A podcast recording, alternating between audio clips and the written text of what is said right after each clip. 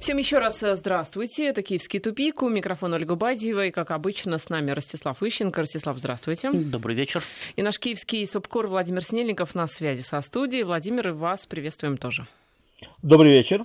Ну что, давайте начнем с событий, которые были на прошлой неделе. Я имею в виду Международный экономический форум, Давос, на который поехал Петр Порошенко. И очень многие рассказывали, вернее, предполагали, встретиться ли, такая интрига была, встретиться ли он с Дональдом Трампом, пожмут ли они руки, договорятся о чем-то или нет, переговорят ли, примут ли украинского президента и вообще как его примут в этом э, довольно-таки элитном собрании. Э, гадали-гадали, но в итоге Трамп с Порошенко толком не встретились, но Порошенко высказался на тему того, того, что... Теперь больше они даже без толку не встретились. Без толку тоже не встретились. Но Трамп высказался на тему того, что отношения США и Украины блестящие. Что-то в этом роде, да, была такая фраза. А, почему такое внимание? Вот поехал человек в Давос, да, вроде бы а, у тебя проблемы в стране, тебе как раз а, ехать туда, где много людей с деньгами, чтобы эти деньги выуживать, искать инвесторов, Но договариваться. их выуживать. И что? Ну, инвесторы решили не выуживаться. Не выуживаться. Да. Понимаете, вообще-то Давос, да, он немножко отличается от других экономических форумов. Есть у него одно принципиальное отличие, потому что... Снега много? Нет, не только снега много. Снега можно еще где-нибудь найти. Можно и подвести. В Москве, например. Я уже не помню, где там у нас проводили, не у нас, э, в мире проводили летнюю Олимпиаду, где-то в районе экватора, значит, где снега вообще отродясь не бывал, но ничего, на зимнюю Олимпиаду набрали когда-то. Да, так вот, э, проблема не в снегу, проблема в том, что любой экономический форум, там, хоть в Санкт-Петербурге, хоть в Ялте, хоть где угодно, хоть в Шанхае, он в первую очередь ориентирован на э, привлечение инвестиции в экономику своей страны, то есть представление ее экономики потенциальным инвесторам. У него есть, конечно, и другие задачи, в том числе знакомство своего бизнеса с возможностями работы на мировой арене, но это его первостепенная и главная задача. Э, как вы понимаете, Давосский форум, он не привлекает инвестиции в экономику Швейцарии. В лучшем случае там просто богатые гости поддерживают экономику конкретного поселка Давос. Они там живут. Э, задача Давосского форума в том, чтобы собрать всю мировую элиту, политиков и крупный бизнес, и чтобы они в непосредственном общении составили представление о том, э, как будет развиваться экономика в ближайший год, то есть значит, какой будет инвестиционный климат, и э, для себя, ну и не только для себя, и для своих государств, вообще для глобальной экономики, они бы определили эти главные магистральные пути развития в течение ближайшего года. Значит, Поэтому его, кстати, актуальность была выше, когда э, экономика была глобализирована. Сейчас она несколько снизилась, и сейчас многие президенты просто в Давос не ездят. Значит, э, вот, э, если, особенно если деньги выпрашивать не надо. Но, тем не менее, он продолжает, поскольку, в общем-то, сохраняется высокий уровень глобализации экономики, пока что еще не перешли окончательно, кстати, американцы к протекционистской системе, да, за ними все остальные. Значит, актуальность Давосского форума сохраняется. Соответственно, как вы понимаете, в Давосе ждут в основном не просто президентов, да, а президентов, которые Э, не только президентов, премьеров, политиков, короче, которые определяют своими решениями, определяют, влияют на развитие мировых экономических процессов. Значит, ну, Порошенко явно к этому числу не относится. Значит, Порошенко как раз относится к той большой группе лидеров государств, которые просто, ну, вот вы же знаете, что э, нищий, он не стоит где-то там на заброшенной посел... проселочной дороге в лесу, потому что там никого нету, там ему не подадут. Он старается стоять там, где большое склопление относительно богатых людей, то есть в местах туристических. Например, на Красной площади стоять выгоднее, потому что там много людей, это люди с деньгами, это люди, которые пришли отдохнуть. Значит, э, выгоднее, но сложнее. Да, там да, и в, хорош, и в хорошем... Нет, я говорю, если будет возможность, будет стоять. Значит, понятно, что ему просто не дадут, но будет возможность, будет стоять. Вот, потому что они находятся в расслабленном таком настроении, в хорошем, почему бы не подать человеку.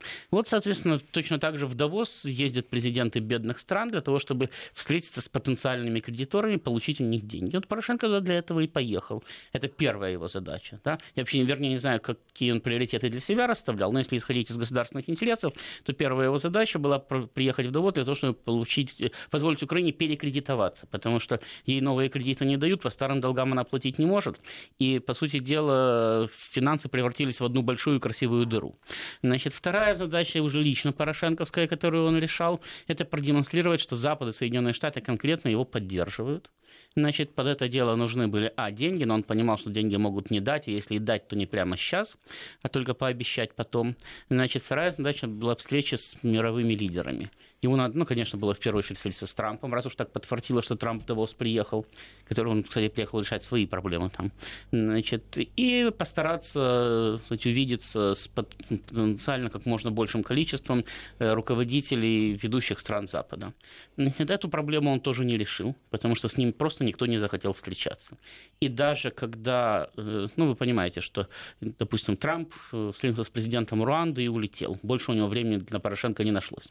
Значит, но если бы у Порошенко в списке были бы другие лидеры, да, там, Великобритании, Франции, Германии, Италии, да хотя бы даже Польши, значит, то он бы мог бы это бы как-то перебить и сказать, ну вот с Трампом не получилось, да, Зато, в принципе, весь Запад нам все равно оказывает поддержку. Ну, а у Дональда срочные дела были, да, вызвали его назад в Вашингтон э, отвечать перед американским народом за то, что он агент Путина. Э, ну, у Порошенко не было вообще ни с кем, по сути дела, там встреч. Значит, кроме какой-то непонятной, то ли бывшей, то ли не бывшей встречи с Тиллерсоном, Потому что э, украинские средства массовой информации это подают как встречу с Тиллерсоном, но в принципе сообщение было следующее пресс-секретарь Государственного департамента сказал, что Тиллерсон сказал, что Трамп просто не успел встретиться с Порошенко. Где он это сказал? Во время встречи с Порошенко. Он это сказал лично пресс-секретарю в Госдепе. Он это сказал где-то на пресс-конференции и так далее. Это вообще непонятно. И никаких материалов э, со встречи, кроме вот этого вот заявления, что Тиллерсон сказал, что Трамп не успел, значит, больше не было. То есть, по сути дела, у него даже с Тиллерсоном э, толком встречи-то и не было. Просто Порошенко, вместо того, э, решая проблему да, демонстрации своим внутриполитическим оппонентам, что конкретно его, президента Порошенко, такого белого и пушистого, Запад поддерживает, он попал в диаметрально противоположную ситуацию э, он продемонстрировал, что Запад от него отвернулся, что он находится в политической изоляции. И не случайно, как только он вернулся из Давоса, значит, в Киеве сразу же начали вбрасывать э, фейки, да, фейковые новости о том, что Порошенко весной подаст в отставку по состоянию здоровья значит, и о том, что, что он сейчас только торгуется за то, чтобы э, за, за условия своего ухода. Я вообще эта новость фейковая. Ее явно вбрасывают э, пиарщики привата, потому что это их схема работы. Значит, если вбрасывают фейк э, пиарщики Тимошенко, они обычно работают через свои средства массовой информации, через те, которые контролирует их м, партия. А вот как раз приватовцы, они всегда стараются следы замести и вбросить через какие-то там формальные формально нейтрально, вообще им не принадлежащие, фейковую новость в расчете на то, что потом она кстати, будет подхвачена и разнесется прессой. Они это сбрасывают не просто так, они это вбрасывают с одной стороны, чтобы оказать дополнительное информационное давление на Порошенко, и с другой стороны они это вбрасывают для того, чтобы э, люди, от которых зависит ситуация на Украине, пришли к выводу, что на Порошенко ставить больше не надо. Потому что, как вы понимаете, бюрократы, генералы, там, офицеры МВД, армии, э, в местных администрациях работающие люди, они не семи пядей во лбу. Э, они прочли, да, в газете написано. И начинают думать, ну, Порошенко-то весной в отставку идет, а я-то как же, мне же надо с новыми договариваться. Начинает суетиться, начинает э, искать новых покровителей, начинает выдавать какие-то обязательства и так далее. Тем самым размывается просто под порошенковский фундамент. И сразу же после Давоса Саакашвили, который совсем недавно заявил, что э, он вообще тут ни при чем, просто мимо проходил, да, и вообще он никогда не собирался свергать Порошенко.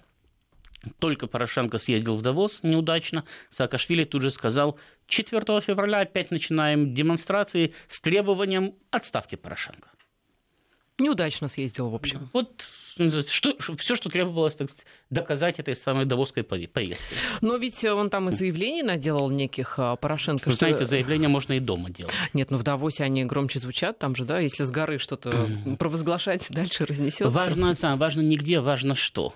Я э, смею вас заверить, что э, неважно, будет Путин выступать в Кремле, или он будет выступать в спортивном зале, или на, на морском курорте, или где-то там на Дальнем Востоке, его услышит весь мир не потому, что там его любят или не любят, просто потому, что его решения, решения э, оказывают влияние на судьбы мира он руководитель э, не просто ядерной державы, он руководитель одной из динамично развивающихся мировых экономик и государства, претендующего на лидерство на планете.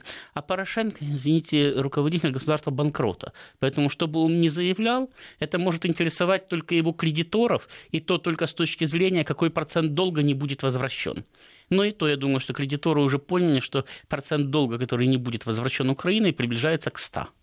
Ну, раз э, не с кем встречаться, да, не с кем свое европейское будущее обсуждать, то, ну, что остается делать? Остается делать, э, э, остается говорить о российской угрозе. Это такая вечная тема и тема беспроигрышная, ну, по крайней мере, из уст Порошенко. Вот он заявил о том, что а, на том же Давосе, что а, нужна новая общая коалиция антироссийская, потому что есть некая военная угроза со стороны России, причем она реально во всем мире. А, не очень понятно, от чего хотел Порошенко, какой военной коалиции он он э, сообщал, если, в общем, НАТО существует и так далее? Да никто ничего не хочет. Все остальные украинские политики тоже говорили, говорят и будут говорить о российской угрозе по одной простой причине. Когда они э, идут к власти, они, естественно, обещают решить массу проблем и вообще сделать из государства райский сад. Причем потенциально это было возможно. Сейчас уже вряд ли, но еще даже когда Порошенко приходил к власти, еще не очень быстро, но было возможно, во-первых, сохранить вначале нормальную жизнь, а во-вторых, ее даже и улучшить там. Значит, потом у них, естественно, начинают спрашивать, а почему же так получилось? Ну не может же Порошенко и все остальные сказать, потому что мы воры и идиоты. То есть не просто воры, но еще и глупые воры, которые, по сути дела, уничтожают базу, из которой они воруют. И могли бы воровать всю жизнь и они, и их дети, и внуки, и правнуки. Соответственно, они говорят, потому что Россия напала. Вот если бы Россия не напала, тогда мы бы выполнили бы все обещания. Но поскольку Россия напала, знаете, война это форс-мажор. Во время войны, где вы видели, что во время войны лучше жилось? Значит, поэтому они будут, даже если Россия исчезнет, Просто проснулись, а России нету. На Луну улетела. Вся. Значит, они все равно найдут э, причину, по которой им Россия мешает. С Луны, конечно. Нет, ну как улетела, и газ пропал. Как вариант. А, кстати, что еще из вечного на Украине, это коррупция, борьба с коррупцией. И в том же Давосе, знаете, да, эту историю, Роберт, э, Роберт София завис э, на вопрос, да, а что знаю, делать... по поводу коррупции. Да. что делать... Как разрешить проблему коррупции на Украине? Это а, какая-то такая конспирологическая история, либо, ну, завис. Это не конспирологическая, а, значит, все, все смеются, но вы скажите, а что, кто-то знает, как разрешить проблему коррупции на Украине? Да я думаю, во всем мире никто не знает, как ее разрешить, не то что на Украине. Нет, ну просто дело в том, что во всем мире да, э, э, проблема не решается, но, по крайней мере, минимизируется. То есть она находится, так сказать, в процессе решения. Да? Или, э, или с коррупцией, по крайней мере, борются. Скажем так, не решают проблему решить невозможно, по крайней мере, с ней ведется борьба. А э, дело в том, что на Украине, по-моему, э, коррупция как раз является основой жизни государства. Если из этого государства изъять коррупцию, то э, исчезнет э, вообще основная государственная идея. Потому что, а тогда, тогда спрашивают, а зачем к власти это приходили? То есть, если вы просто проанализируете деятельность э, всех украинских политиков, то получается, что и само независимое украинское государство, и их э, стремление возглавить это государство нужно им только для одного, для того, чтобы как можно более безнаказанно э, значит, э, лично обогащаться на коррупционных схемах. Значит, если этого нет, то тогда у них нет никакого, для них нет никакого смысла в сохранении Украины. Но ведь что еще а, из забавного, скорее не из забавного даже, а из печального, что а, в Давосе президент а, самой бедной страны в Европе, если взять участников Давоса, то он был, по-моему, одним из десяти вообще самых богатых Богатый. лично. Девятый. Он, да, да, он девятый, вошел в девятку. Самых богатых участников форума. Владимир, да, вот у меня к вам вопрос. Вот вообще не стыдно вот так вот я про Порошенко. А Владимир Порошенко? Не, я про Порошенко. Я понял. А стыд и Порошенко понятия просто несовместимые. Э, Порошенко, ну, это, по-моему, человек, который... Э, ну, это человек, который первым в мире умудрился э, нарушить свои предвыборные обещания, еще даже не став президентом. Такого еще не удавалось никому в мире. Если проанализировать то, что говорит Порошенко, то он настолько часто лжет, причем лжет глупо, бессмысленно, так что его легко поймать за руку. Его, кстати, ловят за руку только не украинские масс-медиа, якобы честные, якобы свободные, он, у, него, у него нет понятия э, стыда, у него нет понятия совести. Есть вот такие, такой типаж людей, э, хитрые, но тупые. Так вот Порошенко как раз такой, он тупой, но хитрый и жадный. С понятия совести для него просто не существует. Для него есть понятие только денег. Все, что он хочет, это набить себе карманы. Ему наплевать на все остальное. Больше его вообще ничего в этой жизни не интересует. Ну почему? Все. Его интересует, например, отдых, где он там отдыхал? На ну, Мальдивах? Так, для да? этого нужны деньги, да. Для этого нужны деньги. А вот для, именно для того, чтобы отдыхать на Мальдивах, тратить на это полмиллиона долларов, когда страна живет в нищете. Кстати, эту информацию, которую бросили американцы через Радио Свобода, произвела, естественно, впечатление шока на всю страну, потому что народ как бы подумал, а о чем мы мучаемся? Мы считаем каждую копейку, мы не доедаем, мы платим какие-то сумасшедшие коммунальные тарифы, нам рассказывают какие-то сказки про какую-то войну, а Порошенко в это время развлекается и тратит на свой недельный отдых на Мальдивах полмиллиона долларов. Зачем нам это все надо? Зачем нам такой президент? Кстати, в том же ряду стоит и брошенная опять же американцами, опять же через Радио Свобода, информация о том, что Луценко не отстает, кум Порошенко не отстает, ну, там, другие показатели, другие, э, другой уровень расходов. 20 тысяч долларов всего лишь. 50, всего лишь 53 а, тысячи евро, mm. всего лишь, в отличие от Порошенко. Да. Э, ну, знаете, Владимир, там есть еще одно э, самое крупное отличие, потому что Луценко, сколько бы он ни потратил, он получал от этого удовольствие.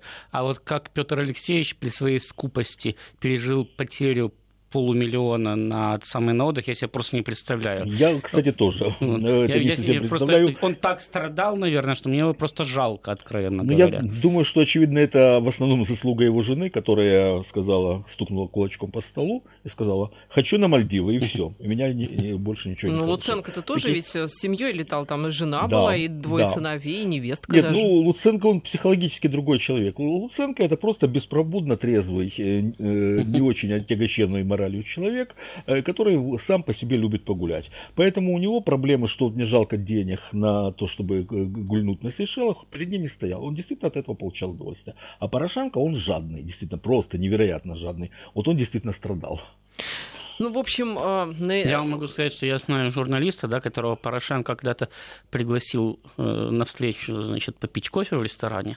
Значит, а потом, ну, будучи уже тогда мультимиллионером, его состояние тогда оценилось 600 миллионов долларов, сказал, только я деньги забыл, так что заплати и ушел. Ну, Ростислав, а что вы, собственно, почему люди становятся богатыми? Потому что они умеют экономить, конечно. Что вы так осуждаете? Нет, вы не правы. Люди становятся богатыми, потому что они удачно приватизируют государственную собственность.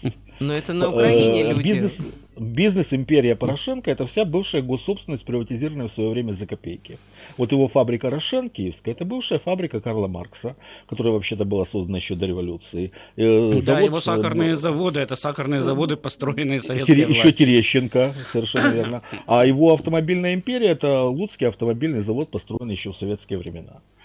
Так что Не, да, и его надо... Ленинская кузница это тоже завод, и построенный еще кстати, в, тоже, самое, да. в советское время. Совершенно верно. Ну, абсолютно верно. Владимир, вот, кстати, что касается экономики, цифры довольно-таки интересные. Оказывается, несмотря на, в общем, все наши непростые отношения России и Украины, я имею в виду, Россия оказалась лидером в торговле с Украиной а, по, по росту, по крайней мере, этих самых объемов торговли. Импорт из России вырос на 40%. Это за прошлый год. В следующем это, году еще вырастет раза в два. Это а, э, что за показатели? Это данные Национального банка Украины, который ведет статистику внешней торговли, основываясь на статистике внешней торговли Национального банка, есть вот этот рост на 40%. А почему есть рост? Да очень э, просто, потому что экономики, в принципе, они взаимно интегрированы. Единый хозяйственный комплекс создавался не то что веками, он тысячелетиями, наверное, создавался, потому что э, еще когда-то там во времена Киевской Руси, в 9-10 веках уже было какие-то зачатки совместной торговли общего и общего рынка. А, проблема в том, что вот та продукция, которая есть в России, она очень подходит к украинскому рынку, а, и наоборот, та, которая есть на Украине, очень подходит к российскому рынку. Просто одни стандарты, старые связи и так далее. И то, что там Порошенко рассказывает о том, что Россия какой-то агрессор, живет в мире каких-то своих галлюцинаций, иллюзий и так далее и тому подобное, это никого не колышет. Людей интересует конкретная выгода.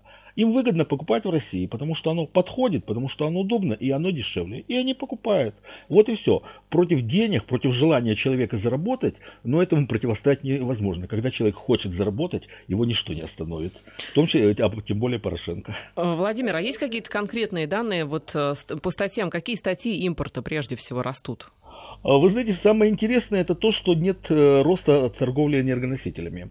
А, то есть энергоносители остаются практически на прежнем а, показателе, а основной рост это промышленная продукция, что, вы знаете, достаточно интересно. То есть Россия сейчас, э, рост э, торговли Украины, российского экспорта на Украину, он идет в основном за счет промышленной продукции. И это, вы знаете, такой очень серьезный показатель, который говорит о серьезном Не волнуйтесь, Владимир, как раз вот на следующий год еще увеличится этот товарооборота именно за счет энергоносителей, потому что Украину обязали купить 5 миллиардов кубов газа, и «Нафтогаз» уже заявил, что он их купит, и его цена устраивает, и все у него хорошо. Так что как раз будет, причем существенно, там где-то, э, по моим подсчетам, миллиарда на полтора-два долларов должен сразу же подпрыгнуть товарооборот.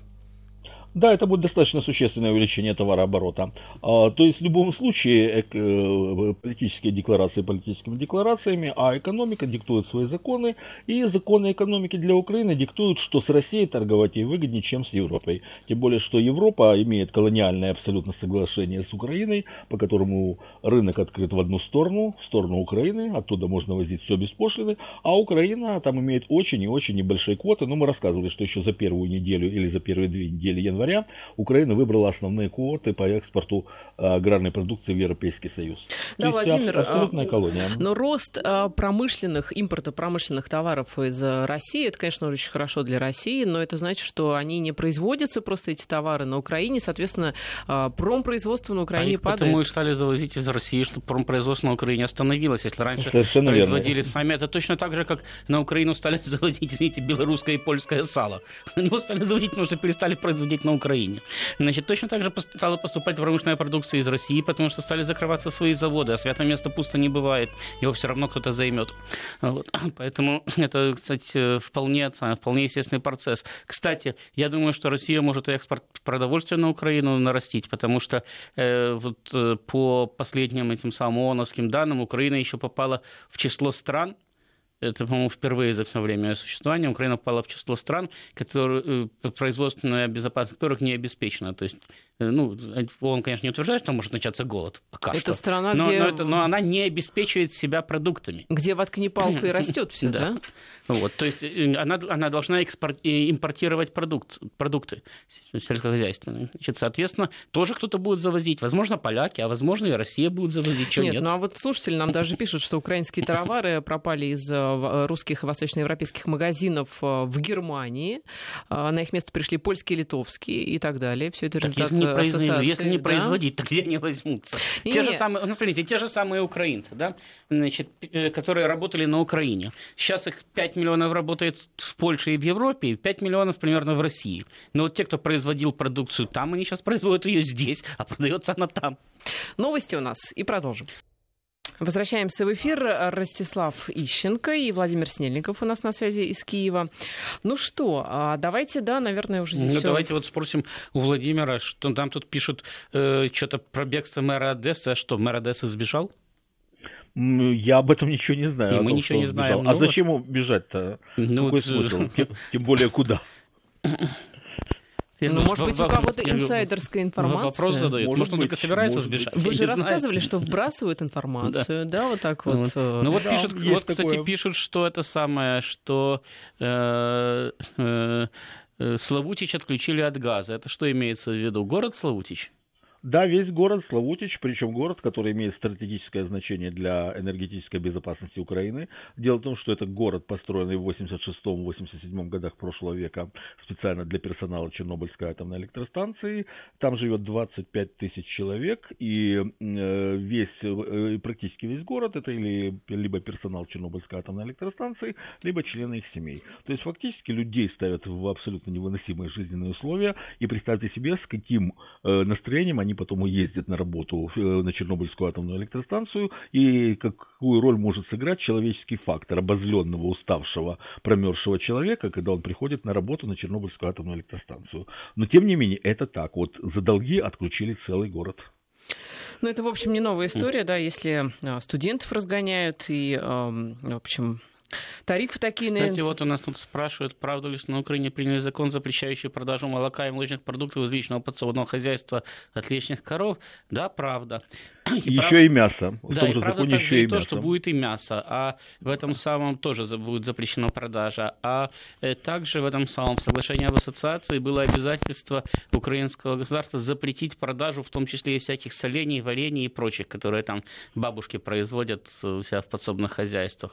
Далее. Так что в этом отношении тоже, с одной стороны, миллионы людей просто лишатся возможности заработка, причем это будет касаться огромного числа э, крестьянских хозяйств. А с другой стороны, это опять-таки нанесет удар по, производству, по продовольственной безопасности страны. И как из этого собираются выкручиваться украинские власти, я не знаю, разве что они уже знают, что не так долго Украиной управлять не будут, и поэтому им все равно. Уже в Давос билеты, видимо, куплены у всех. А на днях э, нам пишут... Не все любят снег, Ольга. Ну, Видите, Порошенко предпочитает теплый климат. На днях купила лекарство, оказалось производство Харьков 2017 год. Видимо, что-то производят все-таки на Украине. Владимир. Ну, что-то, конечно, производят. Что-то даже в Сомали производят. Конечно. Естественно, что-то производят, ну, что-то работает. в Судане что-то производят. Если ничего не работало, что-то производят. Вопрос только в том, экономика э, расширяется или сужается. Вот на Украине она сужается. Основные промышленные предприятия остановлены или останавливаются, сокращают производство. И причем, опять-таки, я же уже говорил когда-то, что этот процесс начался даже не при нынешней власти.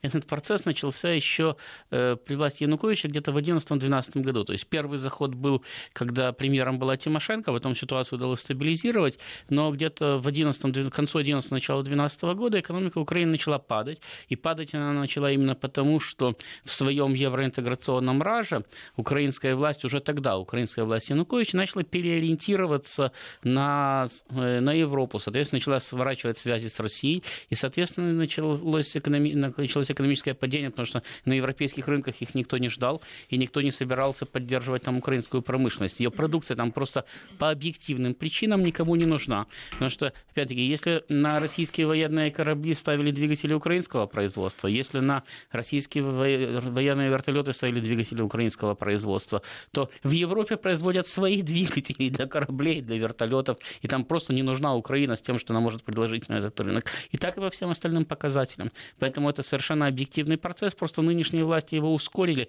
и довели вообще до абсурда, когда э, связи разрывались не только потому, что были какие-то экономические обязательства, да, пусть даже под, там, в рамках соглашения об ассоциации, когда связи разрывались по политическим причинам, когда по абсолютно политическим, идеологическим причинам Украина отказалась закупать у «Газпрома» более дешевый газ и начала тот же, подчеркиваю, «Газпромовский» газ это не, не то, что они Газпрому рынок сузили. Они Газпромовский газ начали закупать у словаков, у поляков и у венгров, но по цене э, на 20-25% больше, давая возможность заработать венграм, полякам и словакам. Ну, я, конечно, за рад за них.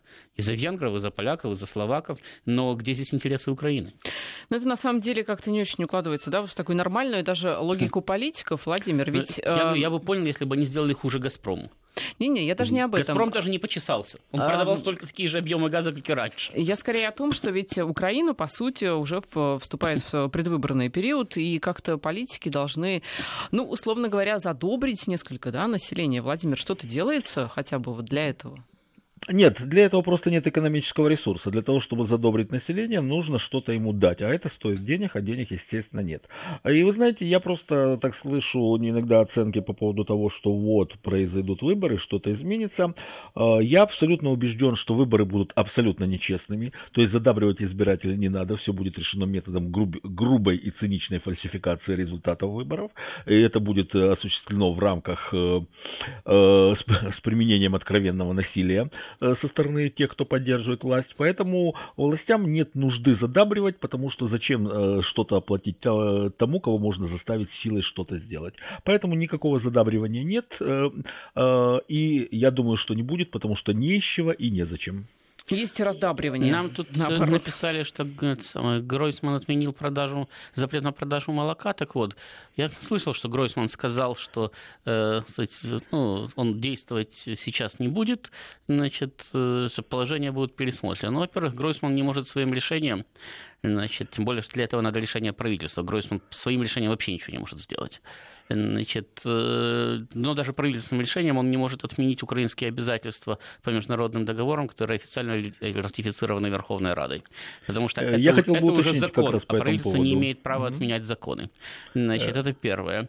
Э, второе, значит, Гройсман, Гройсман может, как часто делало украинское правительство раньше, как оно делает это сейчас, какое-то время просаботировать этот запрет, да, ну, то есть не, не внедрять его слишком активно.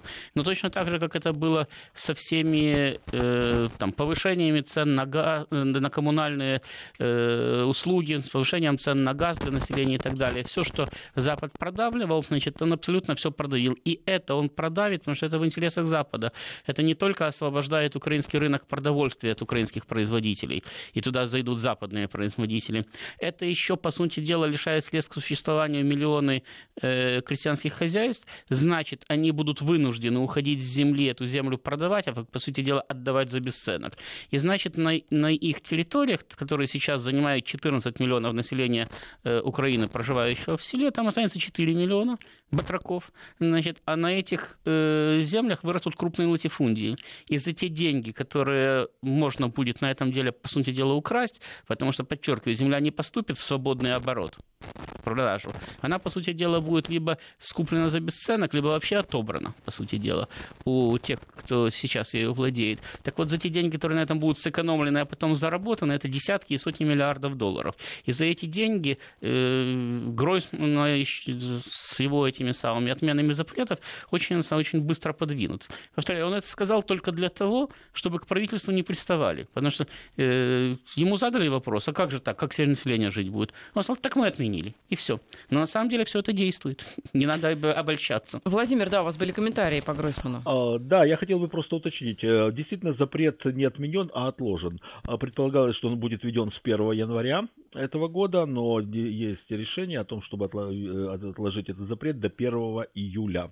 То есть на полгода дали отсрочку населению э, по продаже молока и молочных продуктов. Что касается мяса, то норма этого закона уже проголосована, но там это было проголосовано еще в мае 2017 года, и там записано, что вводится в действие спустя два года после публикации закона. Закон был опубликован в мае, соответственно, в мае 2019 года вступит в действие также запрет на продажу мяса и мясных продуктов, э, сделанных, э, произведенных на селянских подворьях.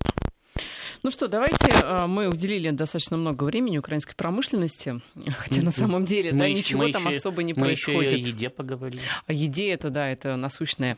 Ну что, давайте теперь поговорим о политике. Бандеровцев смогут экстрадировать и сажать в польские тюрьмы, даже если они за пределами Польши. Ну, такой законопроект существует, его, э, вернее, не существует, его пока принятие отложили. Речь о... Да нет, его не отложили, это его раньше откладывали, сейчас его приняли как Приняли раз. прям да. вот уже, вроде же отложили. Нет, его отложили в ноябре А-а-а. прошлого года, а сейчас его как раз приняли. Так, и что же это значит? Ну, понимаете, Ольга, бандерасов и раньше могли сажать в польские тюрьмы, если они совершали преступления в Польше и экстрадировать могли тоже. Просто сейчас по этому закону преступлением становится отрицание Волынской резни и отрицание преступлений УПА и АУН, которые, э, чем, собственно, бандеровцы все это время и занимались. Поэтому, если вы э, прибываете на территорию Польши, то вы должны очень хорошо подумать о том, э, что вы до этого рассказывали там, о своей любви к Бандере, значит, и вообще о э, деятельности героев, как они там пишут этих самых э, сопротивления украинского. Значит, потому что ведь там не указано в законе, что э, под уголовную ответственность подпадает отрицание только на территории Польши. То есть где бы вы ни отрицали, как только вы оказываетесь в лапах польского правосудия, вам сразу могут впаять э, три года и отправить в тюрьму. Так что поэтому теперь у бандеровцев одна проблема. Их не только за, за переход дороги на красный свет могут из Польши депортировать. Значит, их могут депортировать из Польши даже в том случае, если они просто будут отстаивать свои политические взгляды. Раньше это в Польше не наказывалось. Полякам это не нравилось. Они даже часто били физиономии бандеровцам. Бывало, что они эти самые там бандеровские велопробеги через свою территорию не пропускали. Но, тем не менее, как-то в тюрьму не сажали. Теперь будут сажать. Но это логично, если в Польше Польше был принят э, закон о признании Волынской резни, резни геноцидом, то совершенно в рамках логики больше действует. А чего хотели-то? Ну, э, это, кстати, совсем не обязательно, если вы это самое признаете какое-то преступление историческое свершившимся, то вы э, начинаете карать за отрицание этого преступления. Погода у нас, и вернемся в эфир. Возвращаемся в эфир. Владимир Снельников и Ростислав Ищенко. Владимир, а была ли вот на этот закон какая-то реакция на Украине? Украина ведь любит высказываться, если в Польше что-то такое принимают? А, была, но очень осторожная. Дело в том, что все прекрасно понимают, что бандеровская идеология, а, то есть были такие а, заявления о том, что это историческое непонимание, надо как-то найти общий язык для того, чтобы стереть углы противоречий, и что это, естественно, выгодно внешнему агрессору, имелось в виду Россию, который хочет построить по-братски Польшу и Украину. То есть э, сказать, что были какие-то особо жесткие комментарии по этому поводу нет. Ну и это связано с тем, что все-таки киевский истеблишмент, он как бы понимает, что бандеровская идеология, а это по сути нацистская идеология, только переведенная на державную мову, то есть там идеология с национал-социализмом один в один, только э, э, там Deutschland юбералис, а у бандеровцев э, Ukraine юбералис. А, что с такой идеологией в Европу, естественно, соваться нечего, поддержки не будет э, никакой, потому что это нарушает все демократические принципы и демократические стандарты, и э, ссориться с Польшей в данном случае себе дороже. А так что Киев э, э, сделал такой, такой вид, что, в общем-то, не очень-то и хотелось. Э, резких демаршей не было. А, Владимир, но все-таки давайте вернемся к тому, что производится на Украине. Вот у нас такова информационная повестка, что придется вернуться. Ну, в частности, речь о новостях недавних, о том, что в Киеве якобы прошли успешные испытания новой крылатой ракеты наземного базирования. Там Александр Турчинов высказался по э, этому поводу. Он сказал, что это полностью украинская разработка, и наземные и морские цели она может поражать. Расскажите, что это вообще за зверь такой? Да, самая обычная ракета, которая, э, э, которая производилась, как и все украинское оружие, это модернизация советского вооружения. А, ничего нового и никаких особо выдающихся там характеристик нет. Как известно, на Украине есть такое очень э, солидное предприятие Южмаш, построенное еще опять-таки в советские времена, которое было центром ракетостроения, вернее лидером ракетостроения в советские времена. Оно осталось, и его мощности можно использовать для того, чтобы делать делать, в общем-то, достаточно простые тактические ракеты, э, которые из себя э, не представляют какого-то либо чуда инженерной мысли. Это где-то на уровне, это технологии на уровне 70-х, 80-х годов прошлого века, э, так что Турчинов, то, что он говорит, это просто хвастовство, это бравада, это попытка запугать всех, кто вокруг, показать, ух, какие мы крутые. На самом деле это оружие не представляет из себя каких-либо выдающихся видов вооружений, обычная, самая обычная тактическая ракета, которая действительно может использовать как э, в классе Земля-Земля или Земля-Земля, э, а также поражать э, морские цели в акватории Черного моря, и не более того. Ростислав, но ведь чтобы ракета пролетела хотя бы даже несколько тысяч километров, да, должны быть системы Что управления. Хотя бы несколько тысяч, они больше нескольких тысяч не летают. Не-не-не, должны быть системы управления очень хорошие. Есть ли они на Украине вообще?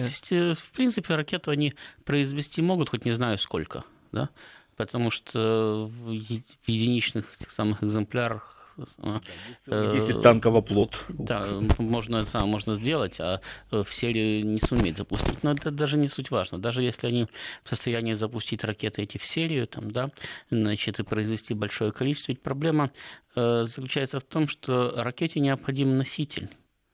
То есть э, либо она почему ставится там или на корабле, или на самолете, ее надо доставить поближе к цели. Как правило, крылатые ракеты летят там 300-600 километров. Вот сейчас самое, там э, Томагавк летает там около, там, около 5000, по-моему, да?